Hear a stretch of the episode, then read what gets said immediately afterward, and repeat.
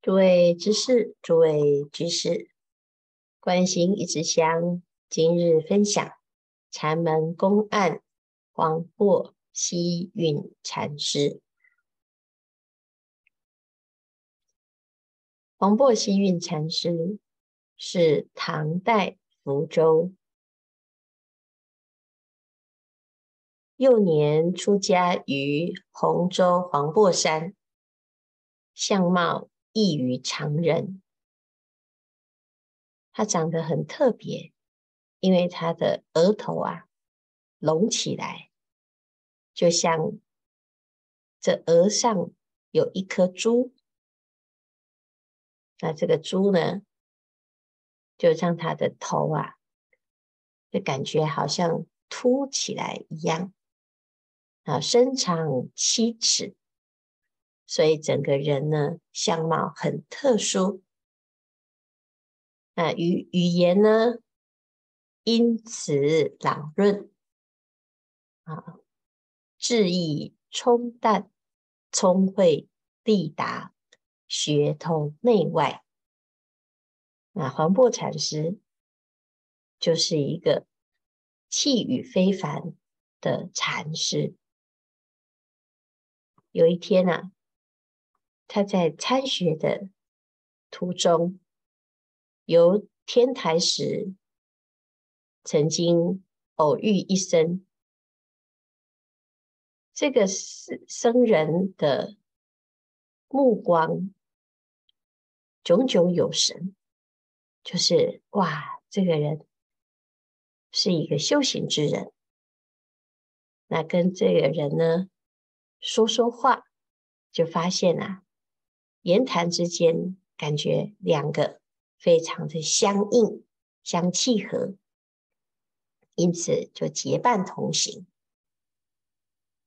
在路上呢，就遇到了溪水暴涨。那这时候呢，两个就站在溪水的一边，准备啊，看看这个水要怎么样可以。涉水而过，就这个僧人呢，就突然之间啊，以神通啊来邀请，他说：“我们俩一起啊，一起过去啊。”那这个僧人就把衣服啊搭起来。那黄檗禅师啊，就说：“如果你要渡的话呢，自渡，那你就自己过去。这个溪水这么的暴涨啊，他没有办法马上过去呀、啊。这僧人有神通，他听到他一说要渡就自渡啊，啊、哦，马上啊，他就把衣服拉起来，就咻咻咻咻咻。”啊，这个脚呢，就踩在这个水波上，就过河了。过到彼岸，回头就跟黄檗禅师招手，就说：“渡来，渡来。”其实黄檗禅师啊，真的要过去也是可以，但是黄檗啊。他就在骂他，他说啊，堕，你这个治疗汉，早知道当斩汝腰啊，当当斩汝颈，好，就是斩掉你的脚跟。在这个一路上的修行，这两个这么相应，这观念一定。就是大圣的观念，那没想到呢，这遇到了这个情境，啊，你就耍起了神通，然后真的就自己到了彼岸，啊，原来你不过就是一个自了汉，早知道啊，就把你的脚跟给斩断，啊，这僧人听了一点。都不生气啊，他反而赞叹呐、啊：“哎呀，你真的是大圣法器呀，我所不及。”啊，那讲完呢，人就不见了。这个故事啊，就告诉大众，黄檗禅师他是一个大圣法器。这个大圣法器，他出家，他怎么样来行菩萨道呢？广广度无量众生。现在我们在禅宗有一个派别，叫做临济，这临济义玄禅师，就是出自黄檗希运禅师的座下。那黄檗禅师啊，出家之后就非常的精进用功，结果他的母亲呢，因为思念爱儿，忧伤过度而导致失明。但是这个母亲啊，思念着孩子，黄檗禅师的脚有一颗痣，这是。母亲知道的，这失明呢，却又希望能够有机会再遇到他出家的孩子啊，所以他的母亲就帮人洗脚，帮所有的出家师父洗脚。黄檗禅师啊，参访了百丈怀海，而悟道。回乡就要探寻母亲，那结果母亲呢，就洗着脚，洗着脚，其实是想要遇再遇到他的孩子。那黄布啊，就给他的母亲洗另外一只脚，洗完了之后，他也想看到母亲呢。还可以啊，还健康，可以照顾自己，所以给母亲洗完脚之后啊，就离开了。后来村人就跑来跟母亲说：“哎呀，那个就是你的孩子啊！”那母亲呢，一听，哎呀，匆匆忙忙的就追了出去。结果追到河边啊，因为不小心啊，没看，眼眼睛看不到，所以就落水灭顶了。摔到河里呀、就灭顶。全村的人都出来，想要救，也想要来协助啊。可是这个水。早就看不到母亲的踪迹呀！这黄檗呢，一路一直找，一直找，还是没有见到母亲的踪影。于是就拿着火炬，对着天说：“一直出家，九族升天；若不升天，诸佛妄语。”啊，佛陀曾经讲：“一子出家，九族升天。”那我现在我的母亲呢？她因为我出家，结果导致失明，现在又因为追着我，又掉到河里灭顶。那你说啊，一子出家，九族升天呐、啊？如果这件事情没有现前的印证，那么就表示诸佛所说的是妄语。结果黄檗就把火炬投入河中啊，他的母亲真的。就升到天上，在这个当下，所有的村民都看到母亲升天。那黄檗禅师的孝心，还有发心，来自于他的功德力，就有非常非常殊胜的故事。这个公案呢，就流传下来。他的相貌，他的见地，他在百丈禅师的座下悟明了心性，点点滴滴。都成为一个典范。那黄檗禅师呢，游方于京师，在四处游历的时候啊，有一个老太太就告诉他：“这位年轻的僧人，如果您要有所契悟啊，你的因缘是在百丈。”禅师那里，这百丈呢，他之所以称为百丈，他就在百丈山。百丈山这个地方啊，开宗立派啊。好，在这个山里住席，所以后世就称百丈怀海禅师。那这百丈禅师的禅风很活泼，他的道场。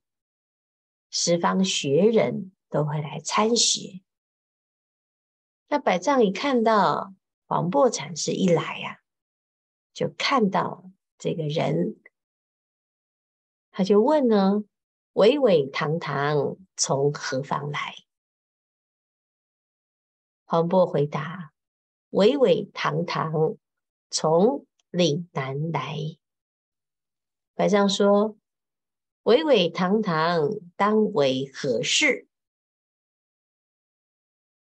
黄渤说：“巍巍堂堂，不为别事。”于是黄渤便礼拜百丈。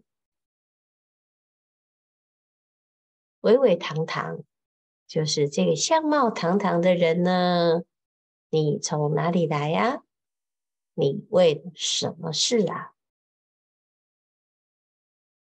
黄渤是说啊，我不为别事啊，那到底为的是什么呢？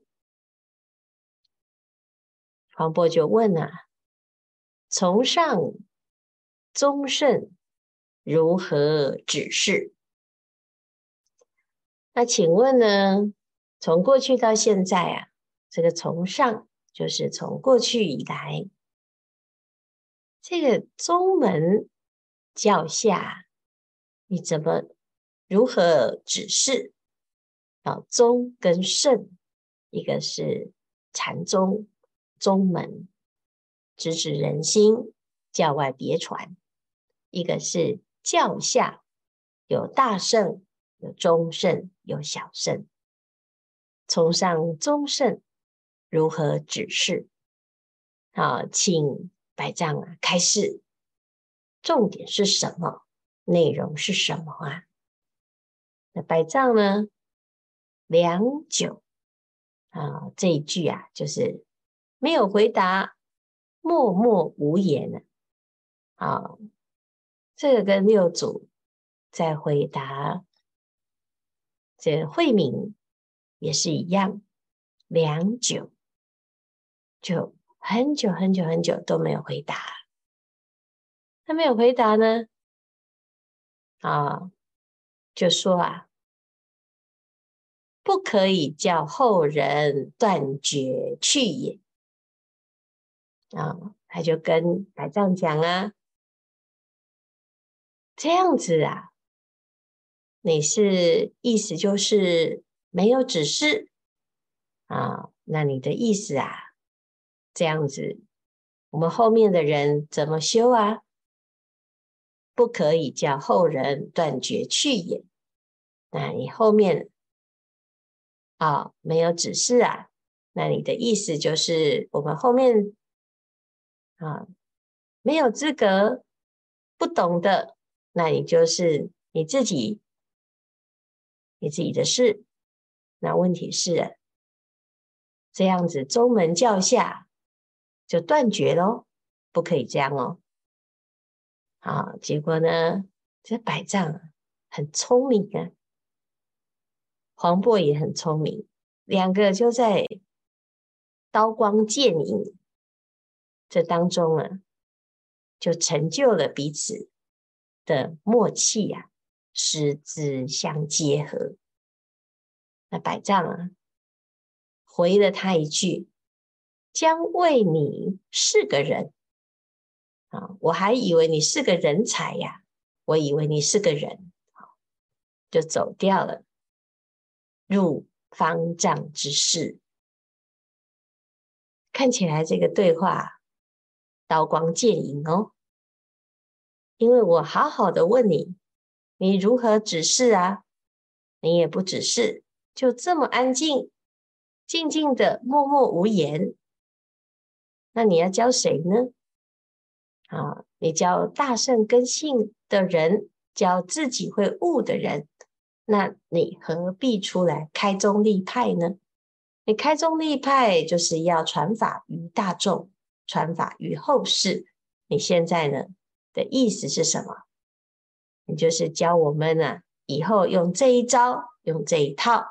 永远无言无说，那不是就是教后人干脆就断绝算了，这法脉呀、啊、就自己去悟，呃，不用再指示了。那么这黄檗这样子直截了当，其实啊，他并不是指去指责他，而是啊彼此之间在看到底高来高去。你明不明白呀？这百丈啊，也回他啊，我以为你是个人呐，啊，就看起来不欢而散哦。结果这个黄檗啊，就追着过来啊，追进百丈的方丈室，就说啊，某甲特来，我特别来的哦。哦，如果是这样呢？啊，则他后不得辜负吾。那如果你真的是特别来的啊，啊，我以为啊，你是个人才啊，你应该看得懂。哎，结果呢？啊，如果你真的是特别来，为此而来啊，那希望呢，你以后啊。不可以辜负我哦！啊，有一天啊，百丈就跟大众说啊：“这佛法不是小事啊！老僧昔被马大师一喝，只得三日耳聋。”啊，就黄檗呢一听，不觉吐舌。哎呀，他竟然把舌头吐出来，听得很惊讶。这百丈呢，就说啊，哎，这位呀、你呀、以后啊，啊，莫承事马祖去吗？他说：“你难道你不要继承马祖的遗风吗？”啊，这马大师啊，机锋是很激烈的。那黄檗禅师啊。他的反应竟然似乎不太认同，百丈就说啊，那难道你不是马祖的弟子吗？我的师父是马祖啊，你的师父是我啊，那你就是马祖的座下啊。好，那你有没有了解要继承马祖的遗风啊？黄檗就说啊，不然啊。今天呢，因为和尚举了马祖之风啊，让我得见马祖大机之用。然且不是马祖啊，若是马祖，以后上我儿孙。哇，这个黄檗啊，是很敢，他竟然批评他的师祖。他说：“虽然呢、今天因为和尚说了马祖的事迹行矣，我的确是看到马祖的大机大用，但是呢，我不认识马祖啊。如果认识他的话，我继承他的遗风啊，哇，不得了哦！以后丧我儿孙。其实黄檗禅师的风格跟马祖啊不相上下。”但是他的确是独树一格，而且他也非常的有智慧。他这一段呢，就得到百丈的认可啊。他说：“如是如是，见与师期简师办得，见过于师，方堪传授。子甚有超师之见。”黄檗于是礼拜。好，百丈呢不会因为这黄檗啊，他说丧我儿孙，啊，就说哦，罪过罪过，这是你师祖诶，你怎么可以这样子呢？没有，这百丈啊，反而肯定黄檗。他说，如果你的见解跟师父是一致的，那你也不过就是一代不如一代啊，啊，见师办的，我们做的。永远没有比师父厉害啊，都差不多。那既然观念都一样，那你的功德有一代不如一代呀。但是如果你的见解可以超越，比师父还要高明啊，哎呀，你的确是一个法器。啊，所以从这里可以看到，百丈的确是很肯定黄檗禅师。这黄檗啊，也的确很有智慧。他可以提出他自己一个独到的见解，他也不会依附，不会人云亦云，也不会因为尊师重道哦，他就不敢讲出超越或者是反对师父的话。那这个呢，就是他自己呀、对于见地很肯定，也自己有一套自己修行的悟性。啊，以上呢，我们先讲到一半。这黄檗禅师的故事还有很多，我们下一次啊，再继续延续他的故事。时间不多，大众继续精进用功，狂行顿歇，歇即菩提。